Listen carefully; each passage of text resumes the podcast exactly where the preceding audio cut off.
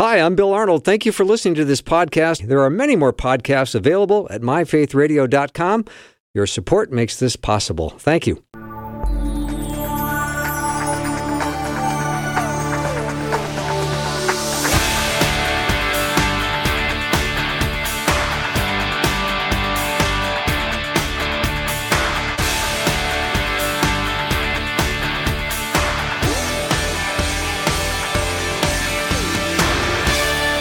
And a warm welcome to the afternoon show. I'm Bill Arnold. The gospel message is the good news of God's grace. So I guess it's pretty important to know what grace is and how we constantly seek to get a better view of what grace does and how it how it works in our life.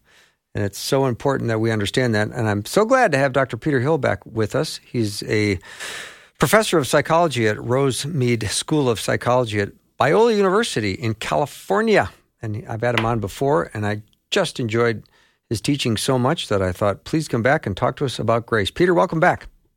Thank you. It's an honor to be back. Well, I really enjoy our last conversation and this topic of grace. Really, when it comes down to it, a lot of people will say, yeah, uh, let me see, how would I define grace? What exactly is grace? You know, specifically divine grace. And what does it all involve?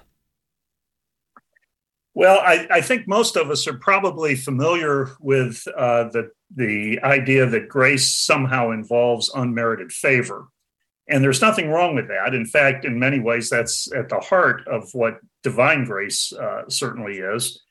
But I think that doesn't just in itself doesn't really capture the the richness of the concept.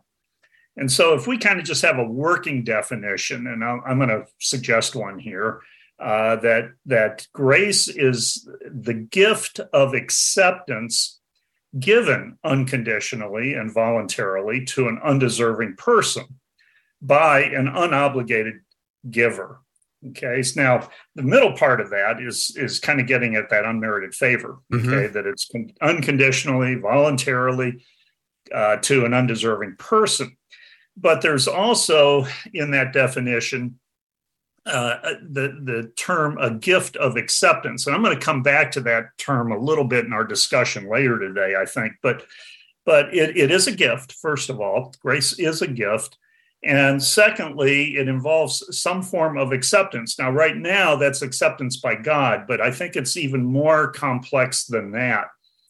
Uh, but also notice that I said it's by an unobligated giver. Now, a lot of times, you know, we we enter into human relationships where uh, we do things for each other, and we might even sometimes say, "Oh, that person was gracious," or "That person displayed grace." But oftentimes, um, it, it, it, it hints at, at, an obligation that, that's there.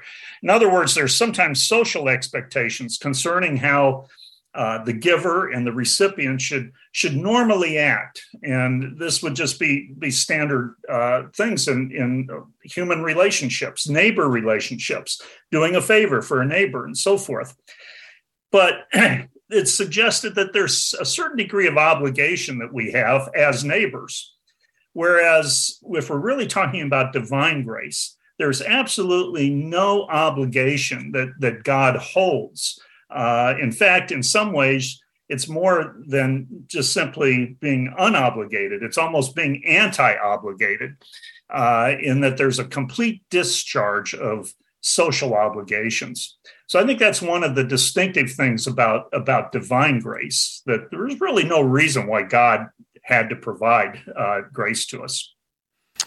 All right, Peter, that's an interesting start. Now, I'm, I'm trying to think as hard as I can. I'm processing this because uh, you've given a very interesting definition and divine grace. And when you said that there is no obligation, would you say more about that? Because that's where I got a little confused. Well, okay, that, that uh, sometimes in, in human relationships, when we think about just doing something for each other, uh, sometimes we we do feel obligated. Now I'm gonna I'm gonna get into an idea that's behind this a little bit later, but we we establish often our our relationships with each other with sort of a, a model of equity in mind. I agree. And I'll give you a, a, real quick example. When when I was growing up, I was kind of this you know wise uh, guy teenager, and I used to laugh at my parents because my parents and the neighbor, both of them had large backyards and they liked to grow gardens and uh, vegetable gardens. And there was always seems to be a race between who could provide a gift to the neighbor uh, for with the, the first time in, in the growing season. And I used to kind of make fun of my parents. Well, Mr. Mize, he, he you know provided the the the, the garden uh, gift first this year but you're going to go ahead and just return it. So it was kind of neutral. Uh, and, and, and, that's the sense of obligation that most of us carry. We were just invited, my wife and I, over for dinner to a friend's house the other night. We're probably going to want to reciprocate that sure. at some point. Um, God doesn't doesn't have that metric. He, that, that's not that's not in the cards for God. I don't think uh, because simply we can't repay. So that's what I mean by the fact that it's an unobligated giver when we're talking about yeah. divine grace. We have no bargaining chip, right? We have nothing he wants. No, we really don't. That's right. That's yeah. well put. Okay. All right. Why is grace so important, Dr. Peter Hill? Well, I think it's important because we have to understand why God wants to offer this free gift. And um, I, I think more than anything great uh, from from God's perspective, at least as it's uh, portrayed to us in the writings of the Apostle Paul, uh, that grace is intended to build relationship. And that's what God wants from us. It is the experiential nature of this relationship that provides a much more thorough and rich pleasure that we should be having in in uh, uh, apprehending grace and in grasping what. And there's something good and beautiful about that divine grace that's being offered. But we're not going to, you know, it's it's going to be more than just uh, some form of knowledge or some. It, it's more than a concept. As a matter of fact, my, my friend Mark McMinn, I think I quoted him last time I was on your show. I, I read other people besides Mark, but uh, he, he had a very interesting statement back around uh, 2008 in, in a book that he wrote about grace. And he said, somewhere along the journey of being raised evangelical and then staying in the evangelical church as an adult, I picked up a view of sin and grace that was quite forensic in nature.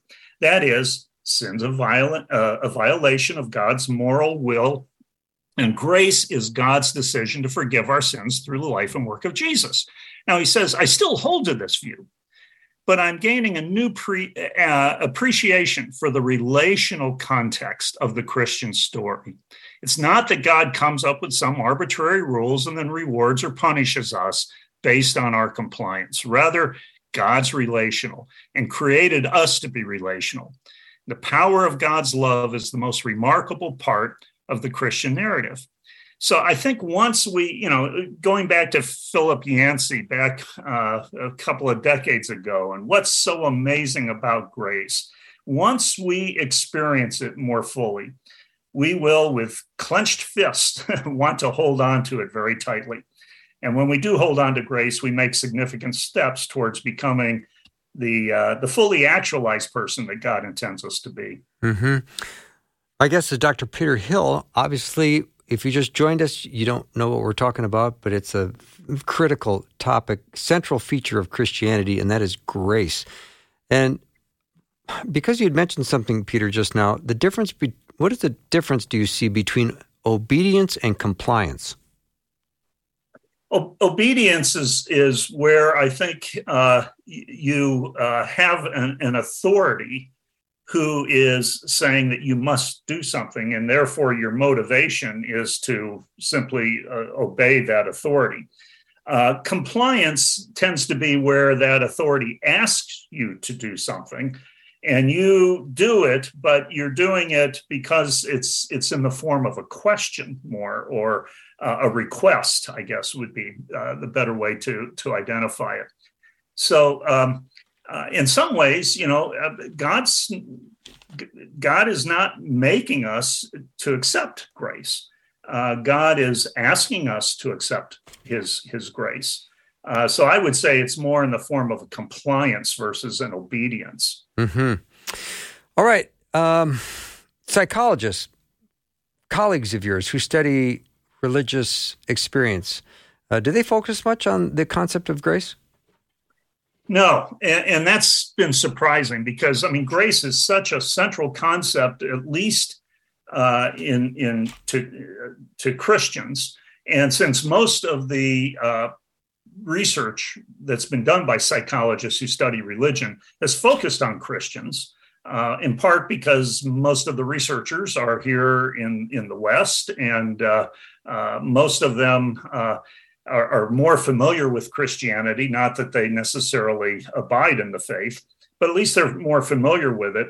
So you'd think, oh, with this being such a central concept, that that this would have been discovered by psychologists of religion, and and, and it's not. Um, quite honestly, uh, I, I, I'm not sure why, except that I think it doesn't fit well with a lot of their conceptions or their, their theoretical models uh, for studying religion. So, if you talk about rituals, if you talk about different uh, uh, religious practices, if you talk about certain beliefs that we have, uh, th- those are topics that psychologists are, are pretty comfortable with. Mm-hmm. But the concept of grace, and of course, we can't study divine grace, not as psychologists, we can't study divine grace directly all we can study is people's perceptions of divine grace and how it works in their lives. So um, I think the door has been open, and, and I was fortunate enough to, along with a couple other colleagues, to um, uh, to co-author a paper, and we were able, surprisingly, uh, to get it accepted in a mainstream psychological journal on on uh, the notion of divine grace and perceptions wow. of divine grace. So that was uh, that was uh, as, as I said, it was surprising to us. We thought, well, we'll toss it out there, but we don't think it'll get accepted. But it did. Wow! Congratulations. All right. Yeah, thank uh, you. We're going to take a little break. Peter, about eight and a half minutes ago, you dropped this little tease. You said gift of acceptance. And I want to get to that when we come back from the break. Dr. Peter Hill is my guest. We're talking about grace. And don't you love that topic? I can't get enough of talking about grace. We'll be right back.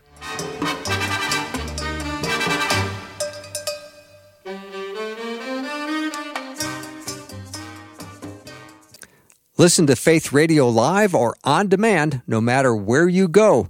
Download the free Faith Radio app in your App Store today.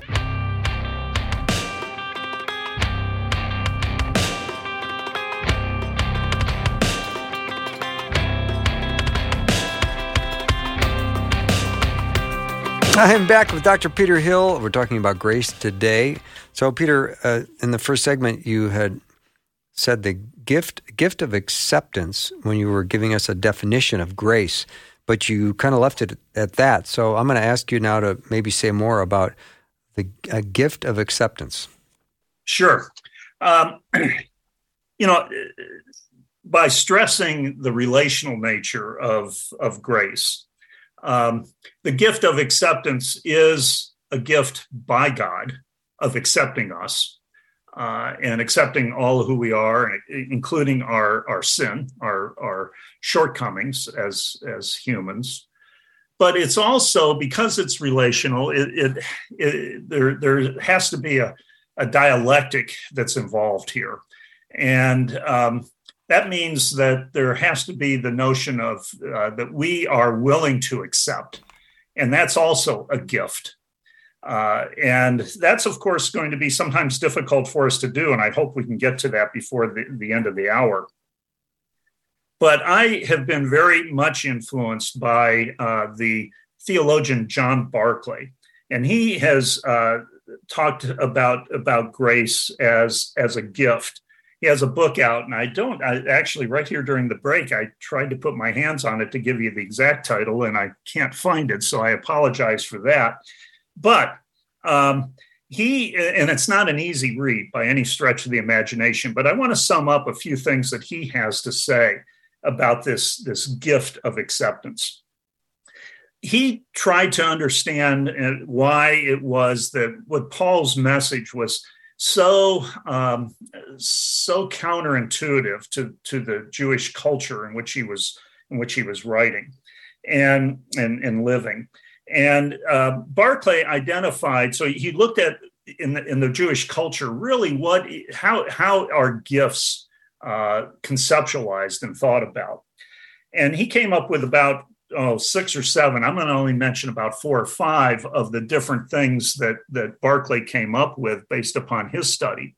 One thing that he found was the lavishness of the gift um, uh, is, is very important. In fact, he calls all of this a perfecting grace. And by that, he means we how we use the word sometimes uh, like the perfect storm. It's it's these things that kind of come together that create a perfect storm, or maybe it's uh, some very annoying person. We call them the perfect pain that we that we have in our social relationships.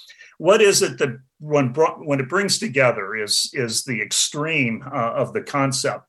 And so he says one thing is the lavishness of the gift. Well, that applies quite well to, to the lavishness of God's gift to us through giving of his son uh, and, and sacrificing his son. Uh, actually, Barclay calls this the notion of superabundance. And then uh, another thing that Barclay talked about was the timing of the gift. In other words, is it prioritized? Uh, and yet, this is yet another perfection of grace. It's it, it's that the giver of the grace takes the initiative in the giving process. Mm. And, and so is under no obligation due to previous circumstances. It's just that the recipient's only the beneficiary and did nothing to influence the process. Uh, another one, uh, one I think it's really very important, is what what Barclay refers to as the efficacy of this. And you know, efficacy that's just kind of a fancy term that did does grace have its intended effect? And uh, uh, in, in, Jewish culture, uh, when you gave a gift, it was supposed to have some sort of meaning uh, behind it. Uh, and of course, with the gift of, of God's Son, it leads to redemption and restoration of a desired relationship with humanity.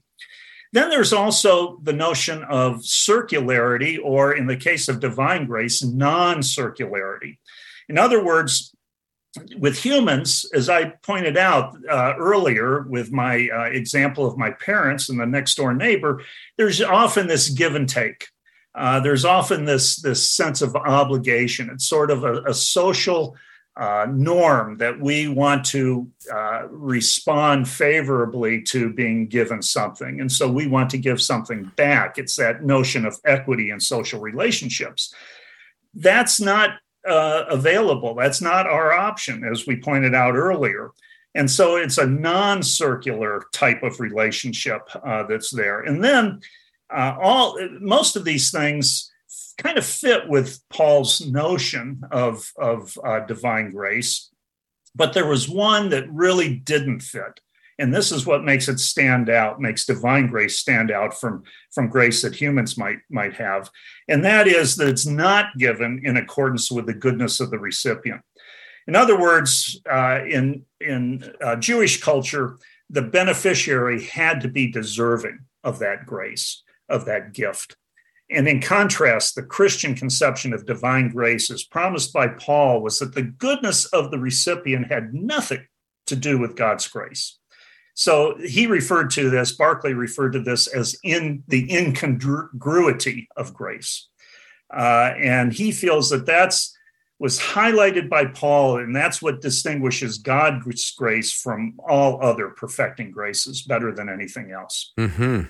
Doctor, so that's um, that's the notion that that there's this uh, uh, gift of acceptance uh, that that we uh, just simply have to, uh, especially that note, that last part that we talked about here, uh, this incongruity, mm-hmm. that we just have to take that, live with it, and uh, uh, and accept that that that's just going to be something that we don't have to, we we cannot repay, and we don't have to, and we should actually take some pleasure in that.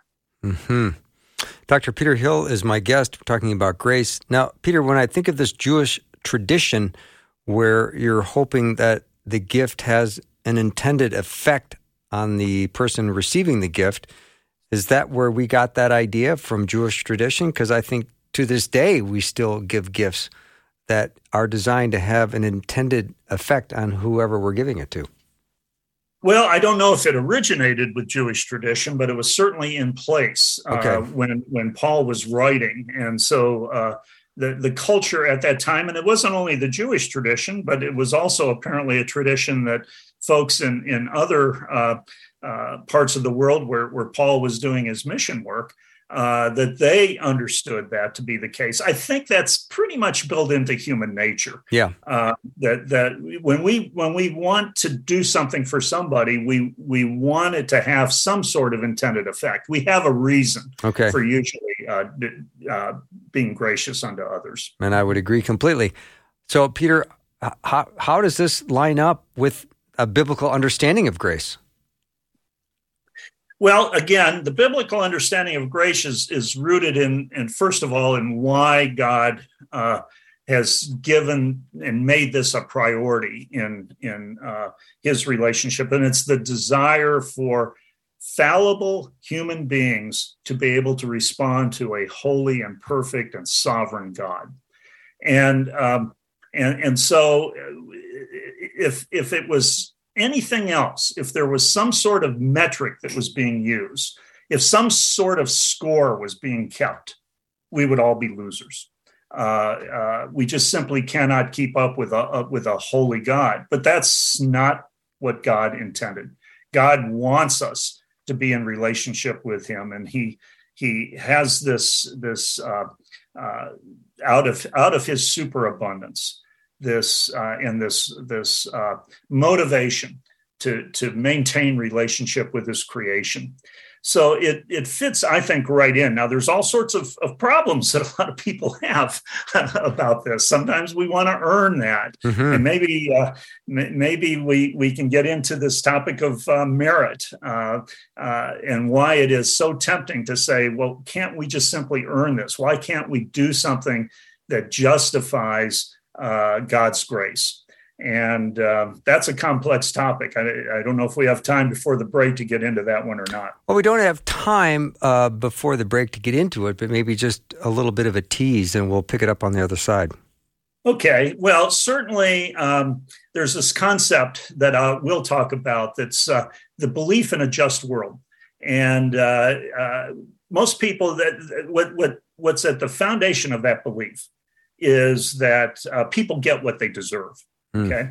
And uh, that's quite contrary to the notion of divine grace. We're not getting what we deserve.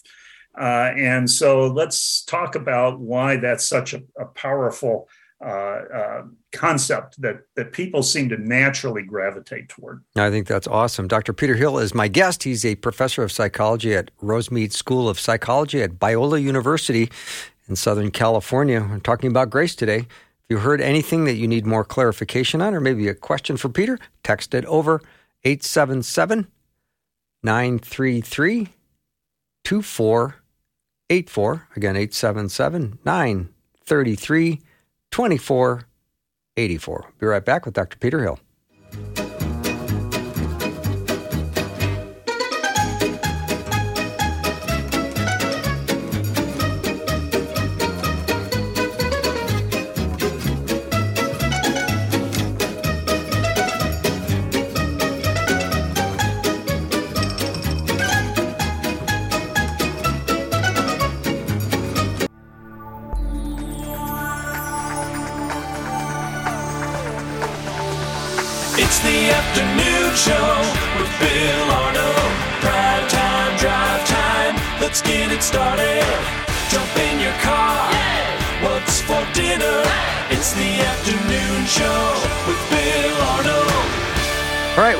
Grace and specifically divine grace? That's what we're talking about today with Dr. Peter Hill. He's a psychology professor at Rosemead School of Psychology, which is at Biola University in La Miranda, California. And uh, Peter, right before the break, you, you know, you made some comment about people think, well, wouldn't it just be better if I could just earn it? So maybe we can get to the question of merit. Sure. Yeah, that's. Um, that's so central to uh, the way that we establish so much of our relationship. I mentioned this concept of belief in a just world that people uh, get what what what we what we think they deserve, whether that be something good or something bad. Um, and that's just so so foundational. That's something that psychologists have studied for decades. Uh, and uh, some of that is is based upon um, our our desire to have some sense of of control, not in a in a negative sort of way, but more of a cognitive control in understanding the world. And so, um, this whole notion of divine grace and that it, that it's just not something based upon merit is is in some ways uh, just confuses some folks, I think, uh, and and it's just hard for them to understand it and, for that matter, to accept it.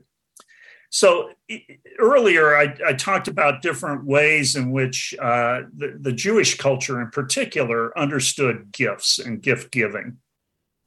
And one of those was this notion of, of efficacy, that there should be, you know, some some intended influence of the gift. And I think that's central to also divine grace, that God again has an intention behind uh, the, the, this gift of acceptance that despite all of our failings, despite the fact that we cannot possibly live up to the kind of holy and perfect life on our own, that God offers this as, as a gift to us. And our job is simply to, to accept it and not to think that we can somehow uh, earn it.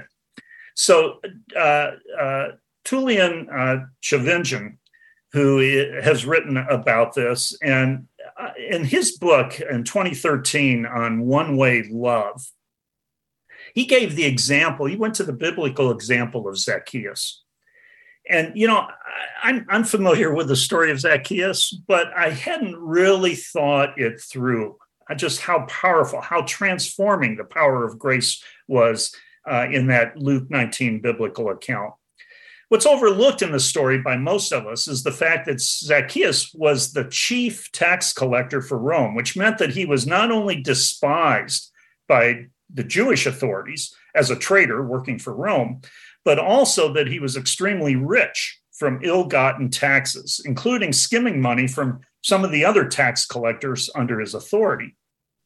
So Tullian uh, uh, Tchividjian, I always have trouble pronouncing his name, um, said, you know, in some ways, Zacchaeus was the Bernie Madoff of his day. And you might remember who Bernie Madoff was. He was the man who, uh, by the way, died in 2021, who bilked $65 billion from his client and was sentenced to 250 years in, in prison. And Zacchaeus was that type of individual, maybe not to that extreme, I don't know.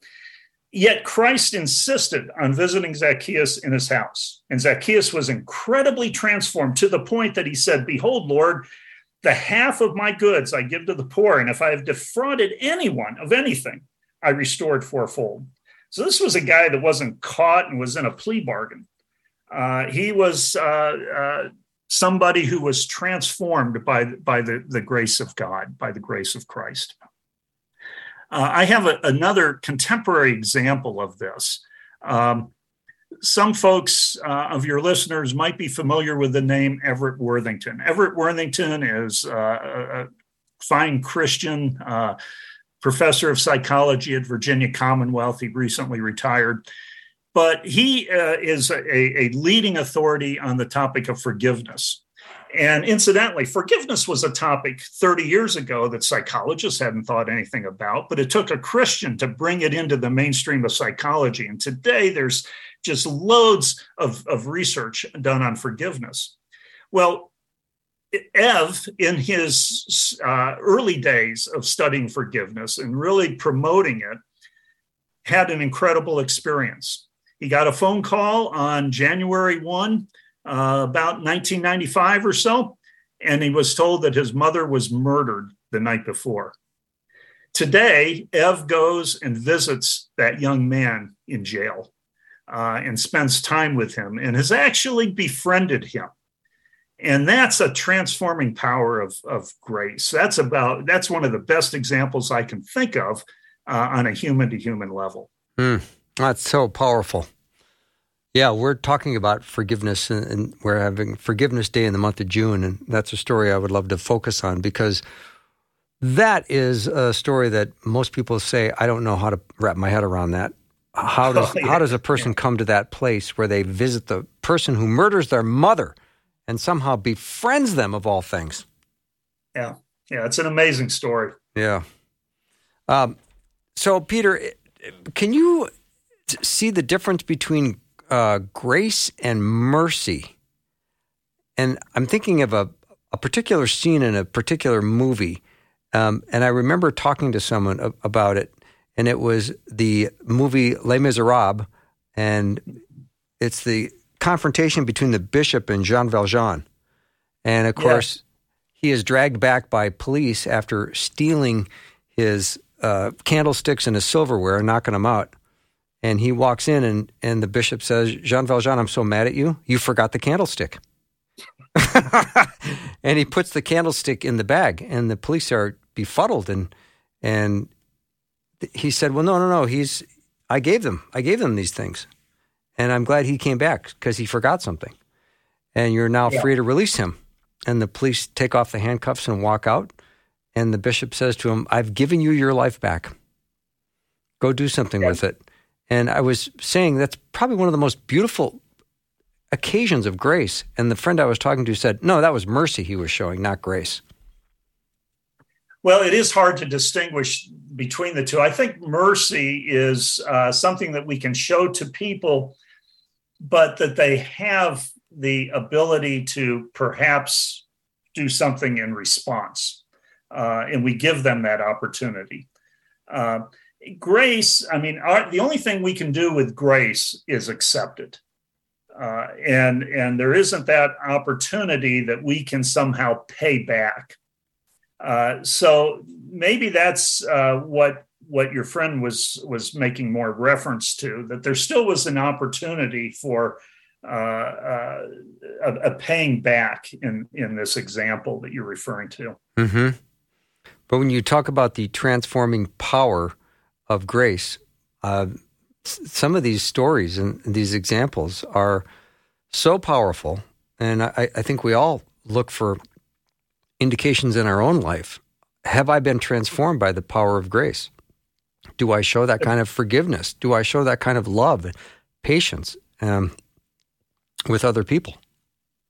Yeah, and I think so often our tendency is to think about, well, grace is a license. You know, it's a license. Well, okay, I don't do very well in something, but God uh, will will display His grace to me and and forgive me of that. And yes, that that's true, but that should not be our motivating factor uh, it should be is there something do, do we really take pleasure in in grace? Is it something that is going to further develop us into the kind of person that's honoring to god? Uh, and and, uh, and and allow grace simply to to take over in that in that sense. And that's quite different than this notion that well i can get away with something because god is a is a gracious god. Mm-hmm.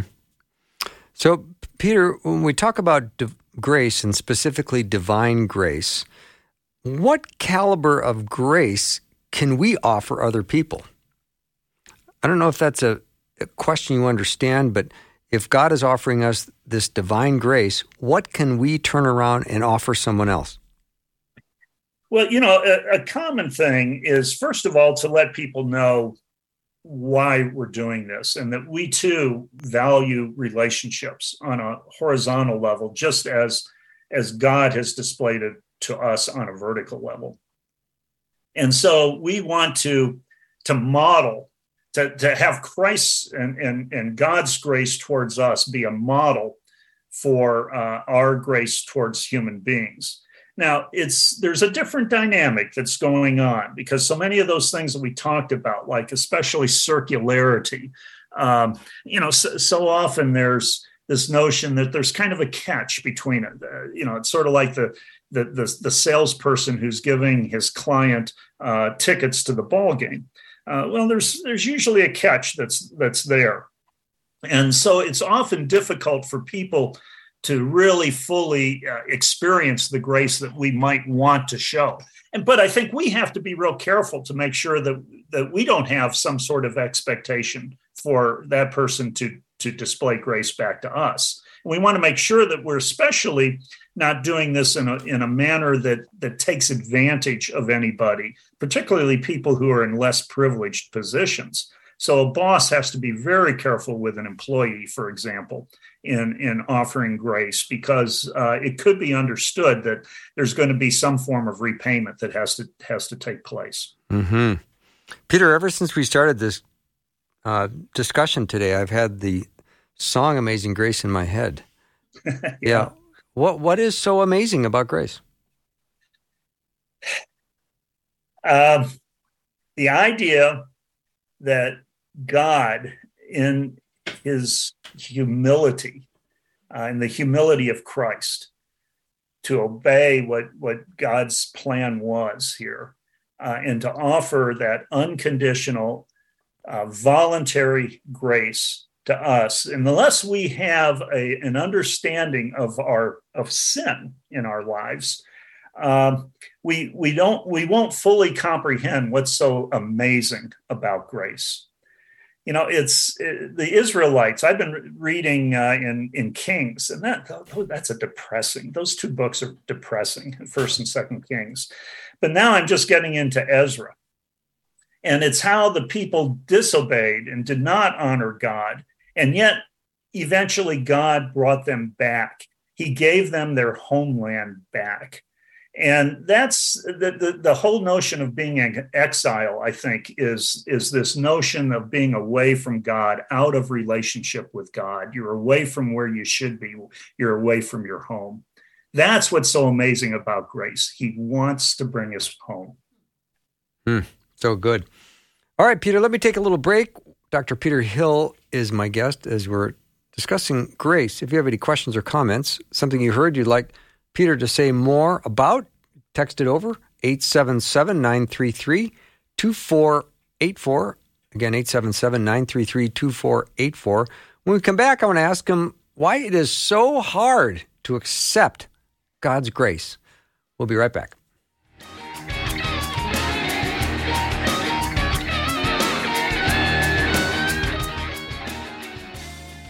Faith Radio and Afternoons with Bill podcasts are available because of listener support. If you are a supporter, thank you so much. Becoming a supporter today by visiting myfaithradio.com.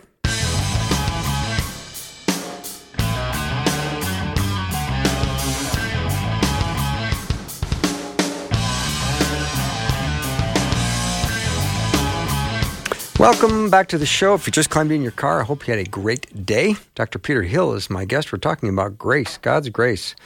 And I've been uh, enjoying the discussion. If you missed any of it, I always encourage you to go hear the podcast because it's all there at myfaithradio.com. All right, Peter, let's ask the big question. Why, why is it so hard to accept God's grace? You know, I've, I've heard a lot of terms that have been used about grace. Um, counterintuitive, radical, scandalous. And I think all of this suggests that there must be some impediments uh, to fully uh, apprehending and experiencing God's grace. I think uh, a couple of them that I've already mentioned uh, this belief in a just world. Uh, somehow we sort of live with this, this metric in, in the back of our minds, maybe implicitly, that somehow we have to to get just what we deserve, and, and we don't deserve uh, much uh, as as uh, fallen individuals. And so there might be some folks who just say, "I'm not worthy.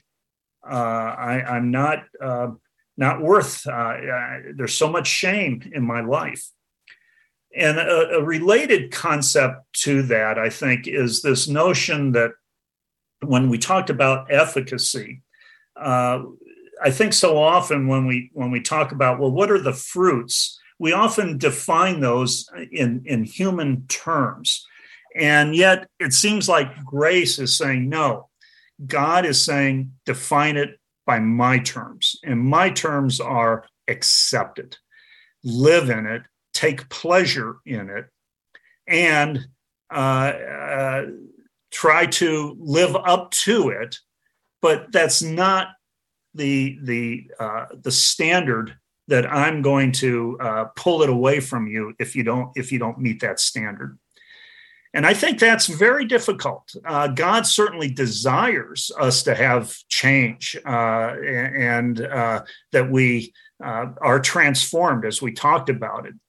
But I think it's it's poor to think that God somehow God needs our sense of indebtedness to to Him, that somehow our sense of indebtedness has to be repaid. Again, God may desire such results, but I think it's poor theology, and I say this as a non theologian, to say that an, an infinitely resourced God needs uh, us uh, to repay. And so, with regards to eff- efficacy, even though it may be that God desires us, uh, desires for us to live a life full of grace and truth, exactly what that means and, and how it's impacted by human standards of what it means to measure up, I think we can become confused very quickly. Mm-hmm. I know I have it from time to time, likely develop false standards of what holiness means that really runs contrary to God's notion of, of grace we can, you know, I think that sometimes gets into some of the seeds of, of legalism that some folks really struggle with. So I think that's one one thing. Uh, another reason I think is this uh, notion that I've already mentioned as well, and that is that we we really do try to establish uh, a sense of equity in our social relationships. Now, in, in social relationships, uh, sometimes there's inequity that's that's built into the structure of the relationship. For instance, a boss and an employee, uh, or a teacher and a student. Uh, that one has more authority or more privilege or whatever, however you want to think about it, than than the other person does. But even then, so for instance, a boss, uh, if if there's the tradition of gift giving, for instance, at, at Christmas time, it might be expected that the boss should be providing a, a, a nicer gift to the employee uh, who doesn't at all receive uh, nearly the compensation that the boss does. Well, so that's that's a sense of equity once again that's built into the relationship, and to have this kind of disparity that we have with God of who God is and what God has done, and God's love and God's perfection compared to us as sinners it's just simply impossible to, to maintain any sense of, of the notion of equity in the relationship. But people want that equity. And so i think at times you know i i've got to i've got to pay back. I've got to to to give god something because god has done so much for me. That's keeping the individual i believe from fully experiencing god's grace divine grace. Mm-hmm. Dr. Peter Hill is my guest. Peter, what, what are some important implications of God's grace in terms of, let's say, how we live our lives? Yeah, I uh, I recently had a conversation with a twenty-something individual, not a student of mine, uh, somebody who attends the church I attend, and she's really doubting whether or not uh, she's doubting her salvation, basically. And um, one of the things that I just simply wanted to tell her, and, and I did say it, but I, I wanted to uh, say it gently, and that is relax. you know, uh, the fact that you are struggling with this is a good sign. It's a sign that that that that uh, God is working uh, in your life. And but she was so shamed based based upon her doubts, based upon some of her behaviors that she was involved in, that um, that she just couldn't see that. And I think that's where a lot of people s- uh, struggle. Uh, and and sometimes in human relationships, when we run across that, it was so tempting to say, "Well, why don't you do this?" or "Why don't you do that?" Uh, try this. And what I think was really the message that she needed to hear was God's grace is much greater than all of our sin. And and she I, I don't know if she heard that message or not, but that's the message that I hope she was going to hear. Hmm. When I think of grace and the in, in the immeasurable spiritual riches that we receive, and how grace helps us in every one of our needs, um, it, it really is something I could sit and think about a lot every day.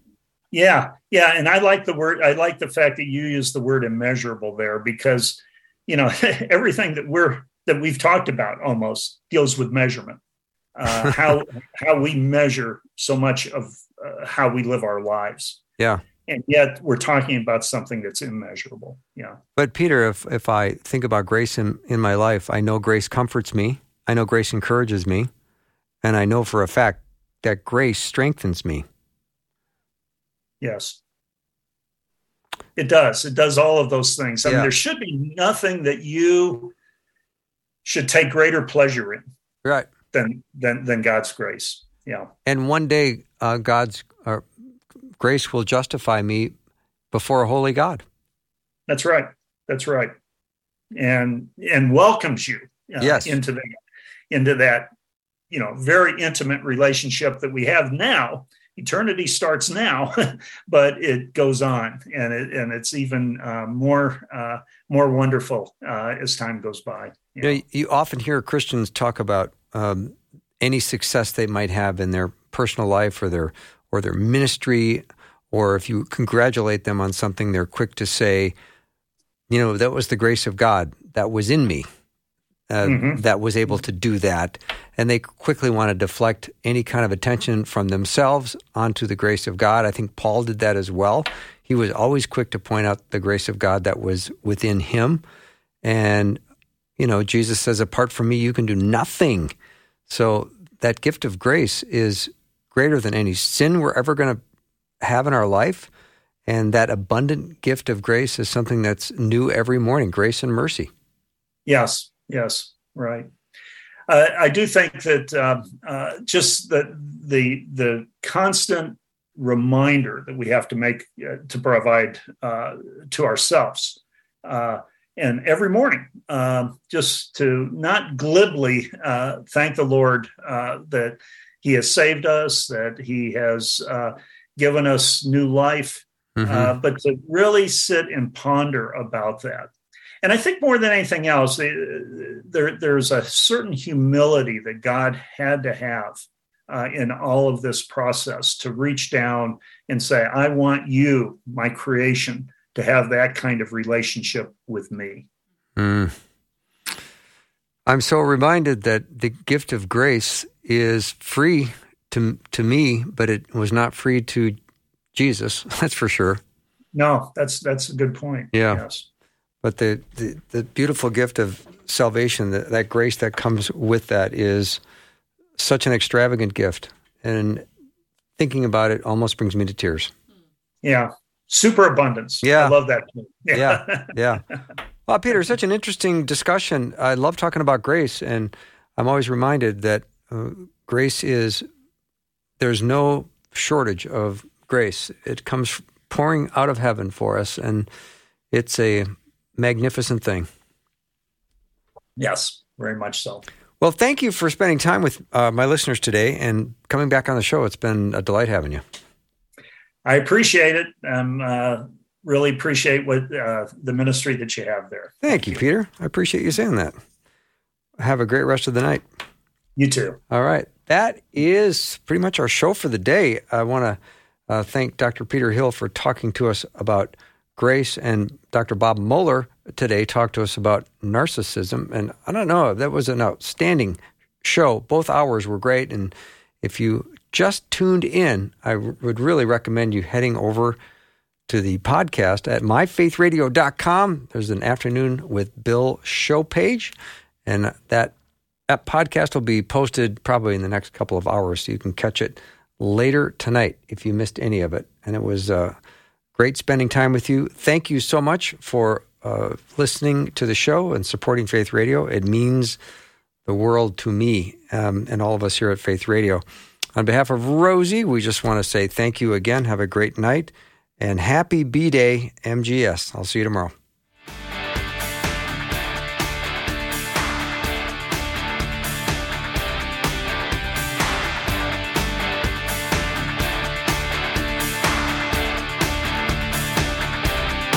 Thanks for listening. Programming like this is made available through your support.